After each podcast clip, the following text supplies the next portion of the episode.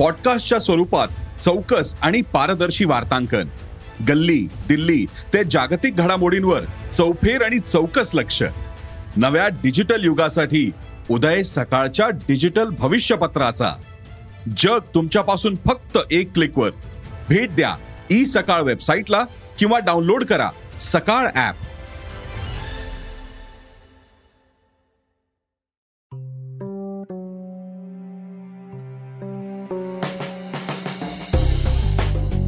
नमस्कार मी भूषण करंदीकर. सरकार नामा पॉडकास्ट राजकारणमध्ये आपलं स्वागत. काय आहे अखेरपर्यंत गूढ न उलगडलेलं नगरवाला प्रकरण? दिल्लीच्या एका बँकेच्या मॅनेजरला एक फोन येतो. खुद्द पंतप्रधान त्याच्याशी बोलत असतात. मग हा मॅनेजर बँकेच्या तिजोरीतून साठ लाख रुपयांची रक्कम काढतो. एका ट्रंकेत ठेवून तो बाहेर पडतो. एका विशिष्ट ठिकाणी त्याला सांगितले गेलेल्या व्यक्तीच्या हाती ती ट्रंक सोपवतो. काही वेळातच त्याला कळतं की पंतप्रधान त्याच्याशी बोलल्याच नव्हत्या. अमुक व्यक्तीला पैसे द्यावेत असं त्यांनी मॅनेजरला सांगितलंच नव्हतं. अवघी दिल्ली हादरते. हेच ते सत्तरच्या दशकात गाजलेलं नगरवाला प्रकरण. एखाद्या चित्रपटात शोभेल असंच हे प्रकरण. नवी दिल्लीच्या पार्लमेंट स्ट्रीटवरची स्टेट बँक ऑफ इंडियाची शाखा. वेदप्रकाश मल्होत्रा हे या बँकेचे मॅनेजर. एकवीस मे एकोणीसशे एकाहत्तरचा दिवस नेहमीप्रमाणे उगवला. बँकेचं कामकाज सुरू असताना सकाळी एक फोन आला. मल्होत्रांनी फोन घेतला. मी पी एन हक्सर बोलतोय. मॅडमना तुमच्याशी बोलायचंय. मॅडम म्हणजे तत्कालीन पंतप्रधान स्वर्गीय इंदिरा गांधी. हक्सर हे त्यांचे त्या काळचे मुख्य सचिव. काही वेळानं कथित मॅडम फोनवर आल्या. फोनवरच्या या मॅडमनी मल्होत्रा यांना साठ लाख रुपये तयार ठेवण्याला सांगितलं. हे पैसे घेऊन एका विशिष्ट ठिकाणी जा. तिथे एक व्यक्ती तुम्हाला भेटेल आणि कोडवर्ड सांगेल. बांगलादेश का बाबू? तुम्ही बार अँड लॉ असं सांगून तुमची ओळख त्याला द्या आणि त्याच्याकडे पैसे द्या असं या मॅडमनी मल्होत्रांना सांगितलं.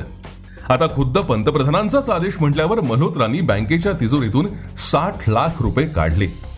ती नोटांची बंडलं एका ट्रंकेत ठेवून ते बँकेच्या गाडीनं सांगितल्या ठिकाणी निघाले. त्यांना त्या ठिकाणी एक उंच गोरीपान व्यक्ती भेटली. ती रुस्तुम सोहराब नगरवाला असं सांगत त्या व्यक्तीनं ठरलेला कोडवर उच्चारला. बांगलादेश का बाबू? मल्होत्रांनी सांगितल्यानुसार आपली ओळख पटवली आणि पैशांची ट्रंक नगरवालाच्या हाती दिली. या रकमेची पावती तुम्हाला स्वतः पंतप्रधान देतील असं सांगून नगरवाला तिथून निघून गेला. खुद्द पंतप्रधानांचाच आदेश म्हटल्यावर बराच वेळ होऊन गेला तरीही मल्होत्रा परत आले नाहीत. आता हे पाहून हादरलेल्या बँकेच्या इतर अधिकाऱ्यांनी जवळच असलेलं पार्लमेंट स्ट्रीट पोलीस स्टेशन गाठलं. तोवर ही बातमी माध्यमांपर्यंत पोहोचली होती. पोलिसांनी गुन्हा नोंदवला. कश्यप नावाच्या अधिकाराच्या मार्गदर्शनाखाली तपासाला सुरुवात झाली. पैशांची ट्रंक घेऊन नगरवाला ज्या टॅक्सीत बसला तो टॅक्सीवाला शोधला गेला. नंतर त्यानं टॅक्सी बदलली होती तोही टॅक्सीवाला सापडला. असं करत पोलीस डिफेन्स कॉलनीतल्या एका बंगल्यावर पोहोचले. तिथे पुन्हा एकदा नगरवालानं दुसरी टॅक्सी केली होती.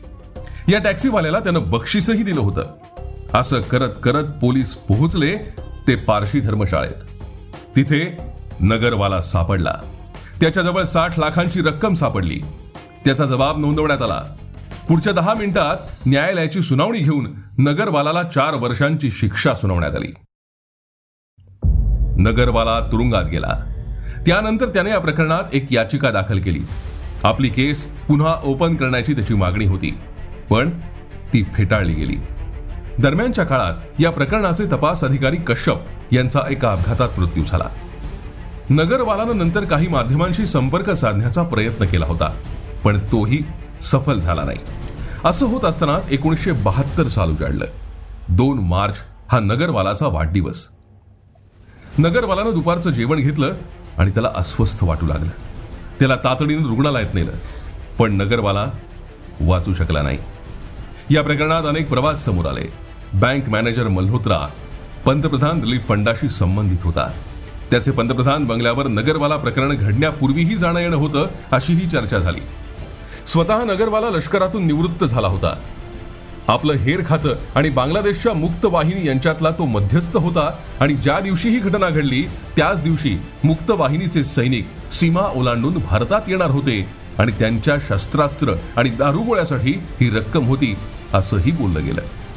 पण नगरवालाच्या मृत्यूनंतर हे सगळंच प्रकरण इतिहासाच्या पानात दडलं गेलं. मल्होत्रा पुढे बँकेतून निवृत्त झाले. त्यांना इंदिरा गांधींचे पुत्र संजय गांधी यांच्या मारुती उद्योग लिमिटेडमध्ये चीफ अकाउंटंटची जागा देण्यात आली. हा योगायोग होता की मल्होत्रांना दिलं गेलेलं बक्षीस हे देखील गुलदस्त्यात राहिलं. नगरवालानं आपण सापडावं या दृष्टीनंच त्या दिवशीच्या हालचाली केल्या होत्या असं म्हणायलाही बाब आहे. कारण ज्या कारणासाठी हे पैसे देण्यात येणार होते ती योजनाच त्या दिवशी रद्द झाली होती असं म्हणतात. या प्रकरणाशी संबंधित असलेले नंतरच्या काळात काळाच्या पडद्याआड गेले. त्यापैकी कुणीही आज हयात नाही. बँकेच्या वरिष्ठ अधिकाऱ्यांनी घाई केली नसती तर कदाचित ही रक्कम परत बँकेत आली नसती.